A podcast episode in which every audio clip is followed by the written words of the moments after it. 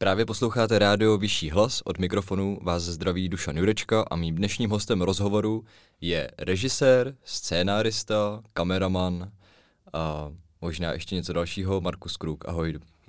ahoj, ahoj, děkuji. Je něco, na co jsem zapomněl? Uh, ne, ne. Já jsem chtěl říct takovou tu klasickou frázi děkuji za pozvání, ale to už byla všude tolikrát, že jsem se jí zkusil vyhnout, ale tak nevyšlo úplně. Ty jsi teda kameraman, scénárista a režisér, to všechno spolu nějakým způsobem souvisí a souvisí to i s touhle školou mediální. A mě zaujalo, že uh, ty vlastně máš taky trošku mediální původ, protože tvoje maminka, jestli jsem to přečetl správně, tak uh, byla taky reportérka. Mm-hmm. Jak tě tohle to ovlivnilo? Určitě mě to ovlivnilo, to nejde ani jinak. Já jsem vyrůstal vlastně od nějakých pěti let jenom s mámou takže jako single mom klasicky, takže mi tahala všude sebou na placi, um, půlku dětství jsem strávil na chodbách televize Nová, uh, kde prostě jsem viděl všechny ty tváře, koukal jsem, jak se točí prostě takový ty starý formáty jako tele, tele a takovýhle, jako co už dneska dávno není. Takový pamětník vlastně už jsem. ne, ale prostě jako jasně, že to má vliv. Ta atmosféra mě bavila a v tu chvíli jsem si jako říkal, že by mě ten směr bavil. A mě bavil už předtím, vlastně od nějakých jako deseti jsem jako blbnul s nějakou malou jako Lego kamerou, tak uh, potom už to mělo takovýhle přirozený vývoj, takže určitě velký vliv. A nelákalo tě někdy dát se třeba na to spravodajství nebo dělat něco takového, řekněme, serióznějšího v úvozovkách? Ne, serióznějšího. Já dělám i seriózní věci, ale ne, ne jako tak... chápu. Uh, ten... Uh, to není svět úplně pro mě. Já jsem částečně jsem k tomu přičuchnul když jsem začínal s kamerou, tak jsem dělal pro novinky CZ, jezdil jsem jako dělat reportáže. A poprvé, když jsem přijel k nějaký jako nehodě, kdy srazil nějakého kluka a bylo mi řečeno, že mám jít udělat rozhovor s chlapem, který ho přejel, Uh, a vlastně jako je to takový jako honem honem, není čas na žádnou nějaké umění a, a hlavně jako emoce a jsem říkal, ne, já nebudu dělat rozhovor s člověkem, který zrovna někoho přejel, prostě nechám mu prostor a říkal jsem si, tohle není nic pro mě, já chci dělat prostě příběhy, připravené věci, chci si s tím hrát a takhle. A byl to teda nějaký zlomový bod, kdy jsi řekl, že uh, budeš dělat něco úplně jiného, budeš to dělat po svém? Já nevím, jestli jsem měl úplně zlomový bod. Moje taktika byla taková, že jsem chtěl prostě, já jsem si chtěl projít vším, co, co s natáčením má společného. Ať už žánrově, uh, dělal jsem fakt jako všechno možné, od vaření, jezdil jsem po, po Evropě s nějakým jako závodem milionářů, já nevím, prostě cokoliv, co někdo jako nabít, tak jsem, tak jsem prostě řekl, že jo. A vůbec mě nezajímalo, kolik je za to peněz, prostě chtěl jsem nazbírat zkušenosti. A to samý jsem udělal s, vlastně s pozicema ve štábu. Já jsem si prošel úplně vším, od, já jsem tři a půl roku stříhal na, na český MTV, eh, dělal jsem promo producera, takže upoutávky, dělal jsem všechno na place od tahače kabelů, ostřiče, kameramana, asistenta režie a to jsou tak jako odlišné věci. Ale dohromady mi to poskládalo vlastně to co, to, co mi teďka pomáhá na tom place komunikovat s každou tou složkou. Takže já jsem spíš byl takový jako yes man a pojďte do mě a bral jsem to tak, že prostě od těch 20 do těch 30 je to o tom prostě projít si co největšíma zkušenostma a teď teprve se jako zaměřují na ty věci, které mi dávají smysl. Ty jsi mimo jiný studoval v Americe, kde na střední škole, kde jsi se už na ten film zaměřoval. Eh, jak to tam funguje? Kolik jsi třeba měl předmětů, který s filmem souvisely nebo s natáčením? Oni mají zajímavý systém. Oni jako střední vlastně neměli že ho zaměřenou, ale je to, my jsme byli na škole, kde bylo 2,5 tisíce studentů bylo úplně všechno. Člověk si mohl vybrat, co chce dělat a prostě to tam bylo od, nevím, golfu po, uh, no přesně, filmařinu, měli vlastní přenosový vůz, studio, green screen studio, final cuty, fakt jako všechno, co si člověk může představit. A každý člověk má jiný, jiný rozvrh, uh, který si každý půl rok má vlastního jako uh, takového konzultanta v té škole, se kterým přijde a spolu řeší, jak by ten další půl rok měl vypadat, co funguje, nefunguje, a vlastně přizpůsobovali tomu, co ten člověk chtěl, eh, ten, ten rozvrh. Což v praxi znamenalo, že já jsem viděl, že nebudu silný angličtinář, když jsem tam přišel na tu školu a neměl jsem ani slovo anglicky. Uh, tak jsem se nějak prodíral tu angličtinu pak mi řekli, dobře, dostaneš kredit za angličtinu, za hodiny, který spočívají v tom, že koukáte na filmy prostě Martina Scorseseho a pak o nich debatujete. Říkám, super, to je prostě jako geniální. Ale měli velmi jako individuální přístup, takže myslím si, já vlastně nevím, jestli jsem člověk, já mám poruchu pozornosti, já vůbec nevím, jestli bych prošel jako českým, eh, českou maturitou prostě. A tehda ta, ta Amerika mě v tomhle jako zachránila a posunula, no, protože to je velmi individuálně nastavený. Právě posloucháte rozhovor s Markusem Krugem a po písničce se budeme věnovat uh, jeho práci pro stanici Stream.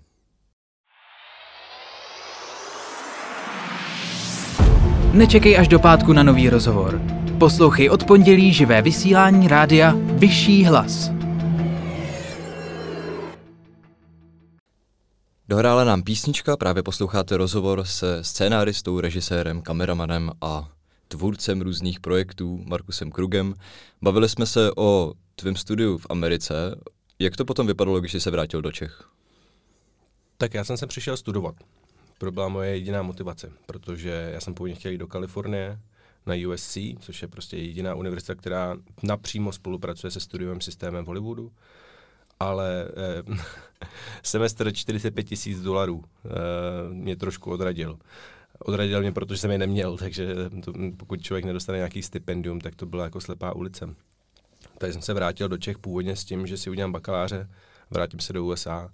Eh, to úplně se jako vlastně nepovedlo, protože tady bylo tolik pracovních příležitostí a věcí, které mě bavily dělat, že jsem tady do dneška, přestože do té Ameriky se někdy chci vrátit. Takže já jsem se vrátil, začal jsem studovat, u toho jsem vlastně velmi rychle dostal práci, jak jsem tady zmiňoval, na, na, na té české MTV, která jsem nastartovala.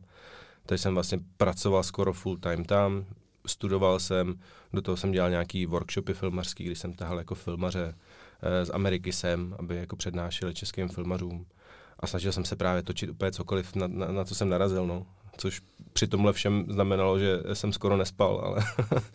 no a máš nějaký příběhy, co je třeba jako nejzajímavějšího nebo možná nejbizarnějšího si v té době natáčel? Když jsi takhle jezdil po všem možným a vlastně si tolik nevybíral. To, to právě, to, to, na ty bizáry to bylo velmi jako uh, bohatý, no. Jako přemýšlím co, no. tak ten milionářský závod byl jako crazy, to, to jako byla zvláštní forma lidí, ale pak jsem se tak jako omylem dostával k takovým jako projektům, jako Maria, se nás třeba objednal jako kalousek na natáčení, který bylo pro něj, kam přišel dvojník Sobotky, který v té době byl jako ve vládě. A celý to bylo to o tom, že Kalousek mu natáhne jednu jako facku a on mu tu facku dal, uletěli mu brejle a on řekl, že nebude mlátit nevinný lidi a celý to skrečnul, smazal karty a šli jsme na panáka. Jako. no, tak jako bizár. Já nevím, jestli o tom jsme vůbec mluvit, jestli se nebude psát nějaký endáčko, ale k takovým věcem se jako člověk jako dostává, vůbec nechápu, co tam dělá a proč tam je. Um, no, ale... A takže nakonec tohle, z toho nic nevzešlo. To jsem nikdy ne, nezaregistroval, ne, ne, že by tohle ne, nikdy... On to smazal. On, on během té scény, kdy mu dal facku, tak měl říct jednu větu a on místo toho, aby ji řekl, tak šel k oknu, podíval se na Prahu, tam byl výhled a řekl, pánové, tohle já nedokážu a nemůžu mlátit nevinného člověka. A my jsme si říkali, co? Teď je, to byl váš nápad, ale dobře, jako, tak pojďme. Tak pojďme teda na toho panáka. On teda už nějaký panáky měl i předtím, asi než tam přišel, ale uh, no tak, tak takovýhle jako bizarní věci. A byl, bylo to určitě spoustu, já si vždycky jenom nespomenu ve chvíli, tady bliká červený tlačítko, nebo rek, tak, eh, tak si já vzpomenu. A to je zajímavé, že po takové době v praxi tě ještě rozhodí červený světilko. Já mám pořád ještě syndrom červeného světla. Já nej, nejsem ještě pořád zvyklý na to být za mikrofonem a před kamerou. Eh, pořád to ještě není moje přirozené prostředí, i když už to mnohem lepší, než to bylo teda. Hmm. Potom asi uh, takový důležitý úsek tvojí kariéry bylo, když jsi pracoval pro Stream. Mm-hmm. A tam jeden z těch projektů byl třeba například Praha versus Prachy, mm-hmm. který si dělal s Jankem Rubešem. Jak na tady ten projekt vzpomínáš a jak to vlastně celý probíhalo a kdo, kdo, to, kdo s tím přišel, s, s tím nápadem? To vzniklo, já už jsem nějakou dobu na streamu byl. Um, s Jankem jsem se kamarádil, dělal jsem spoustu jiných formátů a pak jsme měli schůzku, kde šéf, šéf vlastně streamu, šéf dramaturg, eh, no šéf producent Lukáš Záhoř udělal schůzku s tvůrci, kam každý měl přinést nějaký nápady. A teď už nevím, přiznám se, že nevím, jestli Janek přišel s tím, nebo právě Lukáš Záhoř, eh, že Česká republika nebo Praha žaluje National Geographic za odvysílanou reportář v pořadu Scam City, eh, kde se ukazuje, jak v Čechách prostě podvádějí taxikáři, jak se tady prodávají drogy, eh, jak mm, prostě turisty okrádají na, na každém pivě a takovéhle jako věci. A Praha je žalovala, že to všechno jsou najetý herci a že nic takového se nestalo. Uh, což nám přišlo divný, protože nám nepřišli jako herci. Uh, některý ty lidi jsme potkávali velmi často v Praze. Uh, a Janek tenkrát říkal, tak to pojďme prostě zkusit. Pojďme udělat reportáž o tom, kdy projedeme ty stejné místa a pojďme se podívat, jaká je skutečnost. A měl to původně být jenom jeden díl, takovýhle jako haha. Mělo se to jako Scam City s otazníkem. Hmm. Pak se z toho stalo vlastně město podvodů, protože jsme zjistili mnohem víc informací, než jsme chtěli asi. Zjistili jsme, že všichni ty herci, eh, přestože eh, Praha tvrdí, že jsou herci, tak pořád jezdí v tom taxíku a pořád dělají v těch barech. bylo to vlastně velmi jednoduchý zjistit, že to vlastně je realita. A udělali jsme město podvodu, z kterého vzniklo Praha versus Prachy a dělali jsme na tom jako x let vlastně. Akorát, že ze začátku to vlastně bylo jako haha, pak jsme vlastně začali narážet už na, eh, na kluky, který se nenechají moc zastrašit nějakou kamerou, že Eh, kteří jako měli svoje lidi na magistrátu a v policii a takovýhle. Eh, no, prostě z toho vlastně vzniklo to, že nás potom hlídala ochranka a jezdili jsme jako, museli jsme se učit s neprůstřelnou vestou a s taserem a, a, a bylo to dost divoký. No. O tom, co všechno může člověk zažít při natáčení eh, pro televizi stream, o tom se budeme bavit i po další písničce. Posloucháte rádio Vyšší hlas.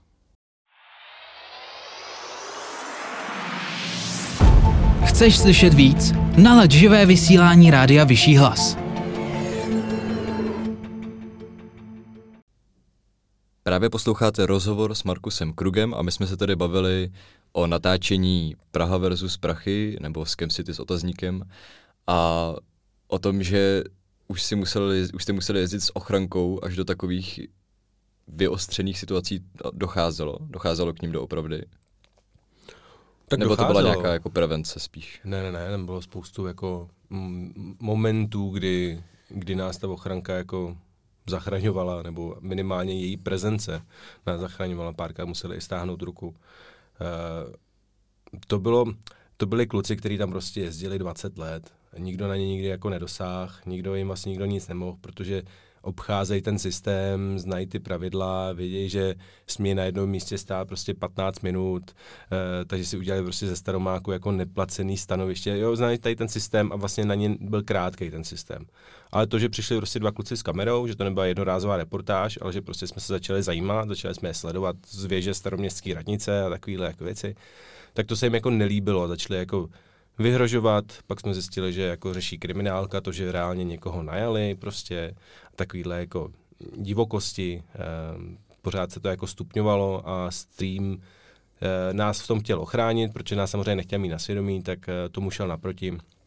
A musím říct, že se o nás jako hezky starali v tom, že přizpůsobili celý stream tomu, všude byla ochranka, kamery nainstalovali, jo, fakt jsme byli my jsme se cítili v bezpečí, přestože že to bylo jako divoký. Dneska už to tak není. Dneska už se na to jako zvykli, že Janek existuje.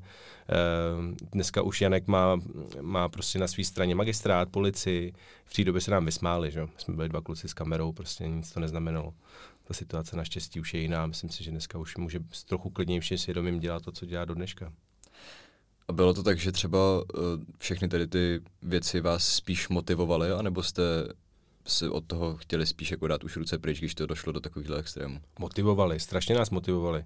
My jsme oba docela hrdí jako na naše město, oba jsme rozený Pražáci a nás vlastně štve, že tady jako lidi, jako jsou ty některý taxikáři a další lidi, že nám to jméno kazej, jako už na první dobrou, že prostě stojí na tom hlavním nádraží, že prostě dělají ten první dojem, že pak ty lidi odjíždějí z našeho města, místo toho, aby z toho měli radost, tak prostě odjíždějí s tím, že je okradli a, a řeknou to svým kamarádům doma. Prostě vlastně to má jako hrozný jako um, damage, když použiju anglický slovo, tak prostě nás to štvalo.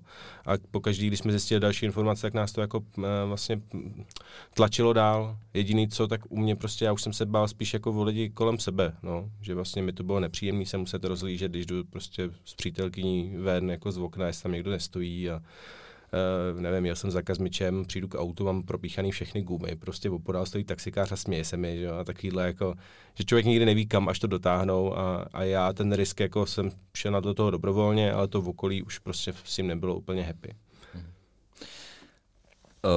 asi nejznámější, nebo uh, show, která tě asi nejvíc proslavila, je One Man Show ačkoliv, uh, která byla taky točená pro stream, ale ačkoliv vlastně si nebyla hlavní tváří, ale byl si vždycky uh, tvůrcem a autorem spousty těch projektů.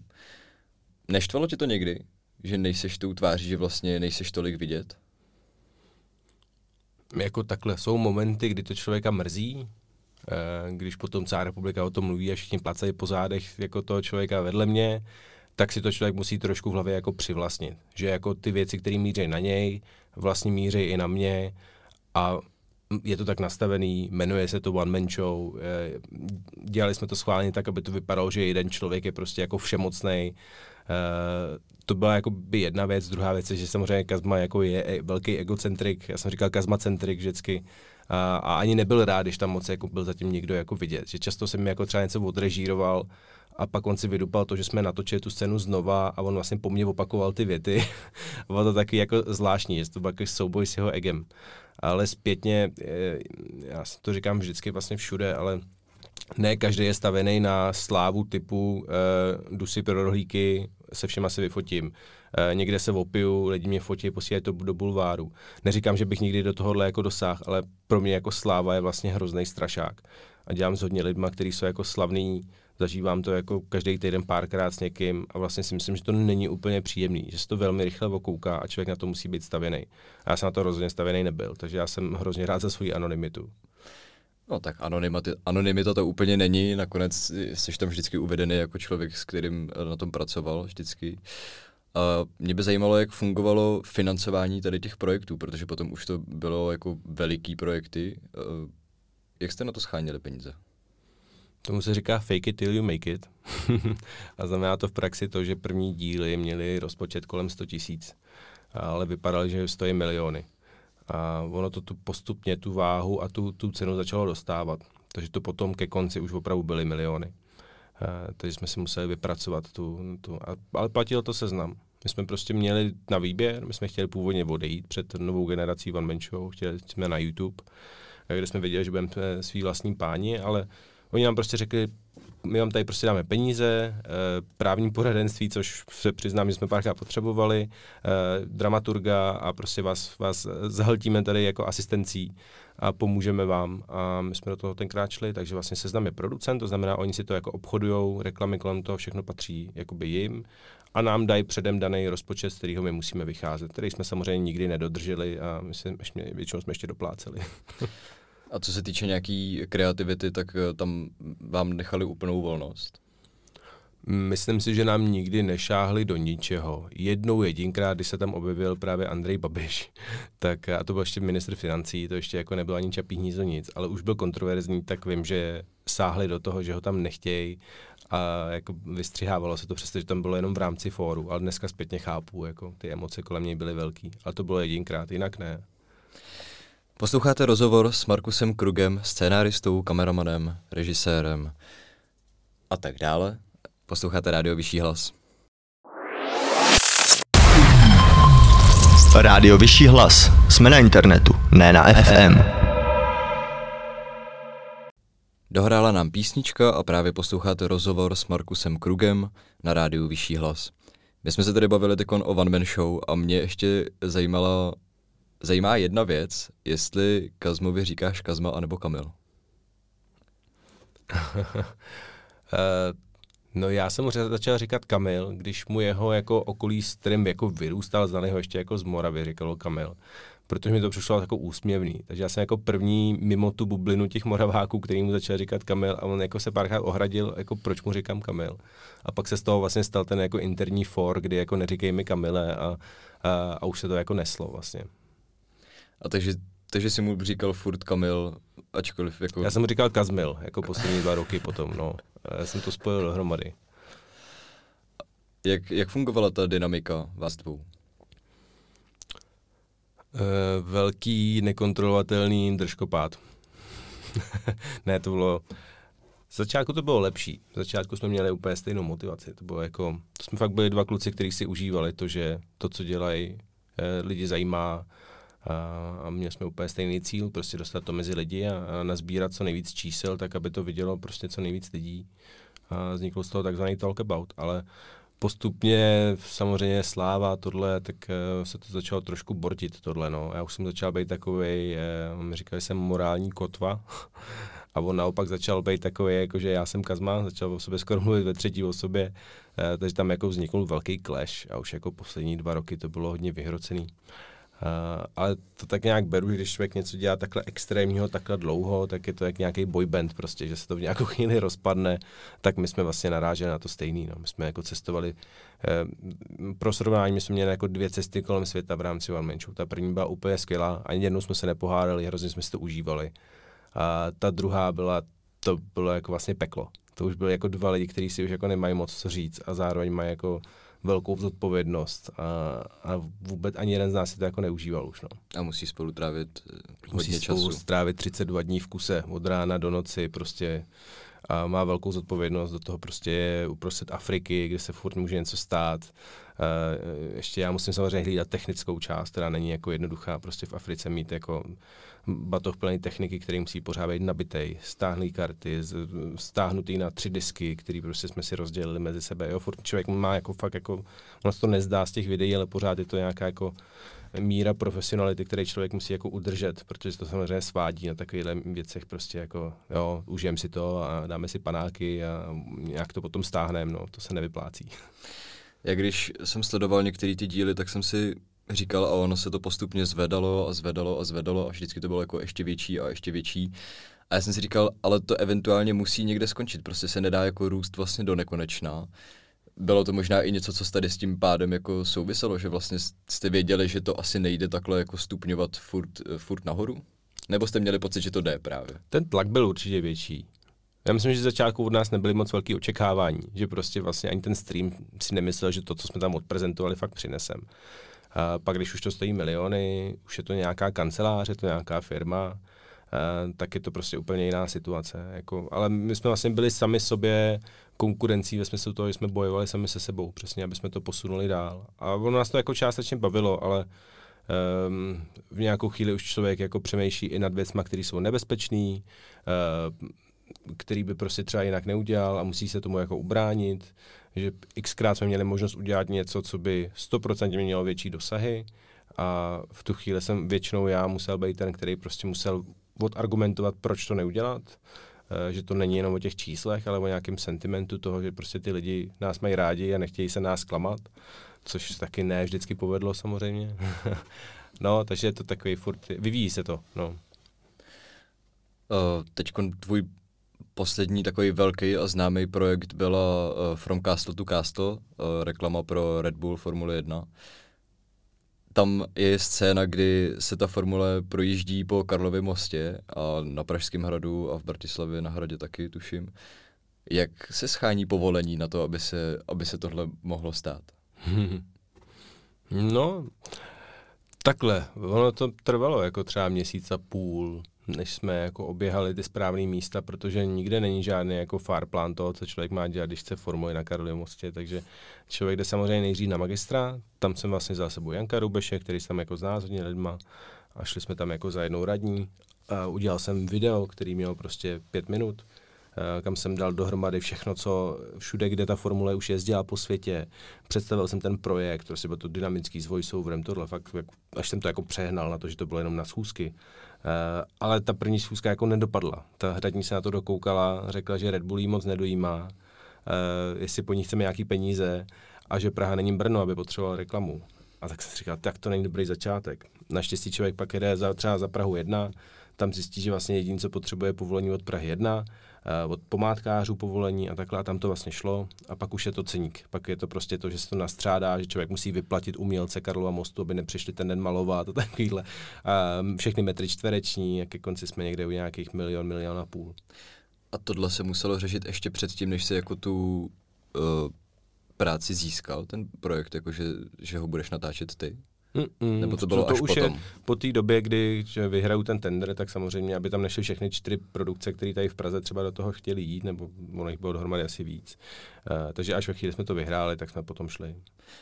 No a když jste teda o ten tender soutěžili, tak uh, s čím jste tam šli, když jste ještě nevěděli, jestli to bude možný na tom Karlovom mostě natáčet? Šli jsme tam s 3D modelem na vytěšené na 3D tiskárně Karlova mostu z Formule 1. Takže jste si věřili, že to měl... prostě zvládnete? Jo, no. hele, já prostě řeším ty věci tak, aby měli příjem, dobrý sentiment, ale hlavně, aby se jako šířili. A šířili se organicky. A proto já musím přemýšlet jako novinář v podstatě a přemýšlet nad tou titulkou. E, co je ta titulka? E, protože po, po Karlově mostě se proháněla Formule 1 a je něco na to člověk klikne. A novináři jsou často trošku líní a člověk jim to musí jako trošku, jako, co se říkám asi na špatném místě, ale uh, trošku jim předepsat tu, uh, tu, tu titulku. A já jsem věděl, že tohle je ta titulka. Uh, takže jsem věděl, že prostě musíme zabojovat jako zuby nechty. Přestože nás to stálo jako ohromnou část rozpočtu, tak, tak prostě to bylo důležité. No. Já si myslím, že to, že jsou novináři líní, naopak musí zaznít právě tady na tomhle místě. Právě posloucháte rozhovor s Markusem Krugem. Po písničce jsme zpátky na rádiu Vyšší hlas. Rádio Vyšší hlas. Na rádiu Vyšší hlas nám právě dohrála písnička a tak budeme pokračovat v rozhovoru s Markusem Krugem. Bavíme se tady o reklamě pro Red Bull, o tom, jak se formule proháněla po Karlově mostě a mě by zajímalo, jak, jak velký je produkční tým pro takhle nákladnou a velikou reklamu. Velký. Na to, že na to nebyly takové finance, které by se to zasloužilo, eh, tak dohromady jako se toho projektu do, do, dotklo tak 300 lidí. Eh, s tím, že jsme jako jezdili s nějakým štábem kolem jako stovky lidí, eh, která se občas obměňovala, protože některý ty lidi samozřejmě jsme nevozili sebou, ale lokálně jsme je hajrovali. Ale je to velký cirkus, je to obrovský cirkus, který se musí přepravovat, který se musí krmit, který musí spát, musí mít nějaké jako hodiny mezi koncem a začátkem natáčení. A to všechno dá dohromady s tím, že prostě jsme měli pět natáčecích dní z formulí a ani o den víc, původně čtyři. A ten pátý jsme nakonec dostali jako na poslední chvíli kvůli počasí tak to byl strašný jako stres, no. A člověk se musí jako starat i o ty lidi, aby tam byli rádi, protože ve chvíli, člověk jako stane ve čtyři ráno, točí od západu, od východu slunce, se západem slunce skončí a pak má přejezd třeba 600 kilometrů a ráno začíná znovu brzo ráno, eh, tak to je hrozně důležité pracovat i na tom, aby tam ty lidi byli, byli rádi a měli aspoň nějaký jako fair jednání, přestože třeba nemají ty finance, které by měli mít na projektu tohohle jako uh, druhu. Nebo No velikosti. jestli to teda můžeš říct, kolik takový projekt stojí? Ne, to asi říct nemůžu. Okay. Ale uh, jako pohybujeme se jako samozřejmě v milionových částkách, ale v malých milionových částkách. Kdybychom to dělali v zahraničí, tak se bavíme o nějakých jako 30-40 milionech, který by to dokázalo spolknout. Už jenom na, na všech těch jako věcech kolem jako nevím, vrtulník a takhle. A to jsme vlastně dostávali od toho Red Bullu, protože se mi líbil ten nápad. A je důležitý mít ten příběh, který natchne přesně jako headquarter, který jako, já jsem byl na, neustále na Skypeu s nějakýma lidma z Motorsports, z Red Bullu jako v Salzburgu a takhle a postupně jsem představoval ten projekt a oni postupně vlastně nám pomáhali, aby jsme mohli mít ty věci, na které jsme neměli peníze. Vys přesně helikoptéra s nejlepším pilotem helikoptéry na světě prostě. To by, jsme jako, to by byl možná celý rozpočet ta helikoptéra. Jako no. A mě ještě zajímalo, jestli se k tomu dostal tak, že po, jako sleduješ formuly? Bylo to něco, jako co jsi chtěl dělat, protože tě baví formule? Ani ne. Já jsem vlastně paradoxně začal tu formuli až kvůli tomuhle projektu jako sledovat. Teďka ji sleduju samozřejmě, protože už jako o tom vím všechno možný, ale, uh, ale v té době jsem si musel prostě projít jako rešeršema a ponořit se do toho. Naštěstí to byla zrovna doba, kdy jako na Netflixu byl ten uh, Drive to Survive, že jo, o Formuli 1, takže to byl docela zajímavý náhled do celého toho světa. Některý ty lidi, který jsem viděl v tom uh, Netflixu, potom s náma dělali, to bylo jako zajímavý potom prolnutí. Uh, takže takže až, až teďka. Já jsem jako Formuli 1 vnímal, když ji sledoval můj táta, ale to byly prostě doby ještě jako Schumachera a právě Coulthard a takhle. Pak dlouho nic. A, a fandíš Red Bullu? Fandím Red Bullu, no. Mám, mám díky tomuhle projektu jako trochu, eh, trochu, nevím. mám to asi v sobě teďka zažitý, že chci, aby, aby, aby jim to frčelo. Uh, jako Max Verstappen je jako neskutečný, ale mě spíš baví ten tým. Jako každý ten člověk, který přijel z toho týmu, byl jako neskutečný sympatiák, dříček, blázen, prostě a nevím, já jsem nikdy neviděl jako lepší bandu lidí, než ta, co, co přijela sem za náma, takže jestli tam jsou všichni aspoň z poloviny takový, tak uh, jim to hrozně přeju. Já se musím přiznat, že já jsem Formuli taky začal sledovat vlastně díky Drive to Survive na Netflixu a taky fandím Red Bullu a Maxovi Verstappenovi, takže úplně ti rozumím. Oni teda mají trošku problém zrovna Red Bull, protože on po první sérii Max řekl, to mi říkali právě na tom natáčení, že už nechce být toho součástí. Takže oni vlastně tam museli dát toho Christiana Horna, uh, jak se jmenuje, Horner, Horner. Ten, ten šéf a ten tam vlastně vystupuje místo něj, Hmm. protože oni vlastně tu největší hvězdu tam nemůžou ukázat. Lákalo by tě natáčet něco jako je Drive to Survive? Lákalo. Lákalo. E, I řeším pár projektů, které jsou jakoby do tady té atmosféry položený. Baví mě to, mě baví napětí, mě baví příběhy, mm, mě baví být někde, kde je jako dynamický prostředí. E, Sám to jako vyhledávám, sám se snažím, aby ty placi, e, když někdo je na mém place, aby odcházel s tím, že to nebyl klasická jako reklama na jogurty, ale že prostě tam něco zažili, že něco viděli, prostě co jinak neuvidějí. Eh, takže mě to je blí- blízký. A Drive to Survive je jako super. Otázka je, jestli opravdu, jakoby, tak jak říká Max Verstappen, jestli tam hodně jako dohánějí ty emoce falešně, a tak to už je špatně. To si myslím, že nemá být. Co jsem slyšel vyjádření i jiných jezdců, tak to tak asi je, že se tam jako schválně eskalují některé konflikty mezi jezdcema třeba a podobně. Nicméně ty nejezdíš, nejseš jezdec Formule 1, ale seš pilot. S čím lítáš? Mm-hmm. Takže pilot vlastně jsem, ale ne Formule 1. Uh, hele, lítám, mám PP licenci, to znamená, že vlastně jednomotorový uh, letadla v tuhle chvíli a většinou cestny. A teďka jsem si udělal i ultralight papíry, protože mám možnost lítat s takým moderním malým érem a snažím se teďka vymyslet, jak udělat nějaký videoformát při tom lítání, protože mi přijde, že to tady vlastně jako není. Tak to je něco, nad, nad čím teďka jako, taky jako bokem trošku, ale pracuji. A je to lítání jako jenom rekreační, anebo to používáš i jako dopravní prostředek, že se potřebuješ někam dostat? Já tím, že nemám zatím vlastní letadlo, zatím, otázka je, jestli někdy budu mít vlastní letadlo, eh, tak samozřejmě si ho pronajímám a ve chvíli, si ho člověk pronajímá, tak ten dopravní prostředek se dost prodražuje. eh, ale jsou kluci, třeba teďka, co jsem dělal s klukama jako z Octagonu, mm, Novotný a, a Palo Neruda, tak ty oba mají jako letadla a, a lítají s tím na schůzky a jsou mega spokojení. A říkají paradoxně, že je to vyjde i levnější, než kdyby jeli autem. Spolupracuješ teď s Octagonem? Uh, spolupracovali jsme, bohužel jsme uh, vlastně chvíli předtím, než jsme měli točit jednu velkou věc, tak ten zápasník, který se v tom měl ukázat, tak dostal covid uh, s dost ošklivýma příznakama, takže jsme to nakonec nedotočili. A, takže my jsme řešili x projektů, ale vlastně te- teďka v tuhle chvíli nic nerealizujeme. Ale jako jsme v kontaktu, jenom na to nemám úplně kapacitu. A na co se můžeme těšit? Co, co jsou nějaký projekty a jestli nám můžeš prozradit něco k ním? To je vždycky složitý, tady ty věci samozřejmě, já pracuji s nějakým momentem překvapení. Uh, ten problém je, že jako moje srdcovka, kterou teďka točím, tak je něco, co vlastně je postavený na tom, že to vyjde až, uh, dejme tomu třeba za 25-20 let. Takže vlastně to, do čeho dávám nejvyšší úsilí, tak vím, že prostě teďka jako nikdo neuvidí. A, a je to hodně na překvapení, takže to já bohužel nemůžu jít jako do, do, do hloubky. Ale jinak pracuji samozřejmě tady v Čechách na reklamách, já mám, jsem tady exkluzivně s jednou produkcí spoje, spojený a pak jsem s angličanama teďka připravujeme takový projekt pro Netflix, který by mohl být takový kontroverzní, ale velkolepej, když to vyjde. Tak bychom měli začít teďka točit v srpnu. A můžeš nějak aspoň trošičku přiblížit, jako čeho se ten, o čem ten projekt bude? Hmm. No, já si myslím, že to o tom přesně to NDAčko je, ale když řeknu, že to je vlastně jako s produkcí nebo s producenty, co dělali Borata a, a Sašu Bareno Kohena, eh, tak vlastně to může naznačit to, že to asi bude kontroverzní. ale jinak. Jinak, než se jsou zvyklí u Borata lidi. Tak to byl Markus Kruk, scénárista, režisér, kameraman a spousta dalších. A pilot. A pilot. a moc krát děkuji za rozhovor. Já děkuju. Od mikrofonu se loučí Dušan Jurečka a na rádiu Vyšší hlas právě následuje písnička.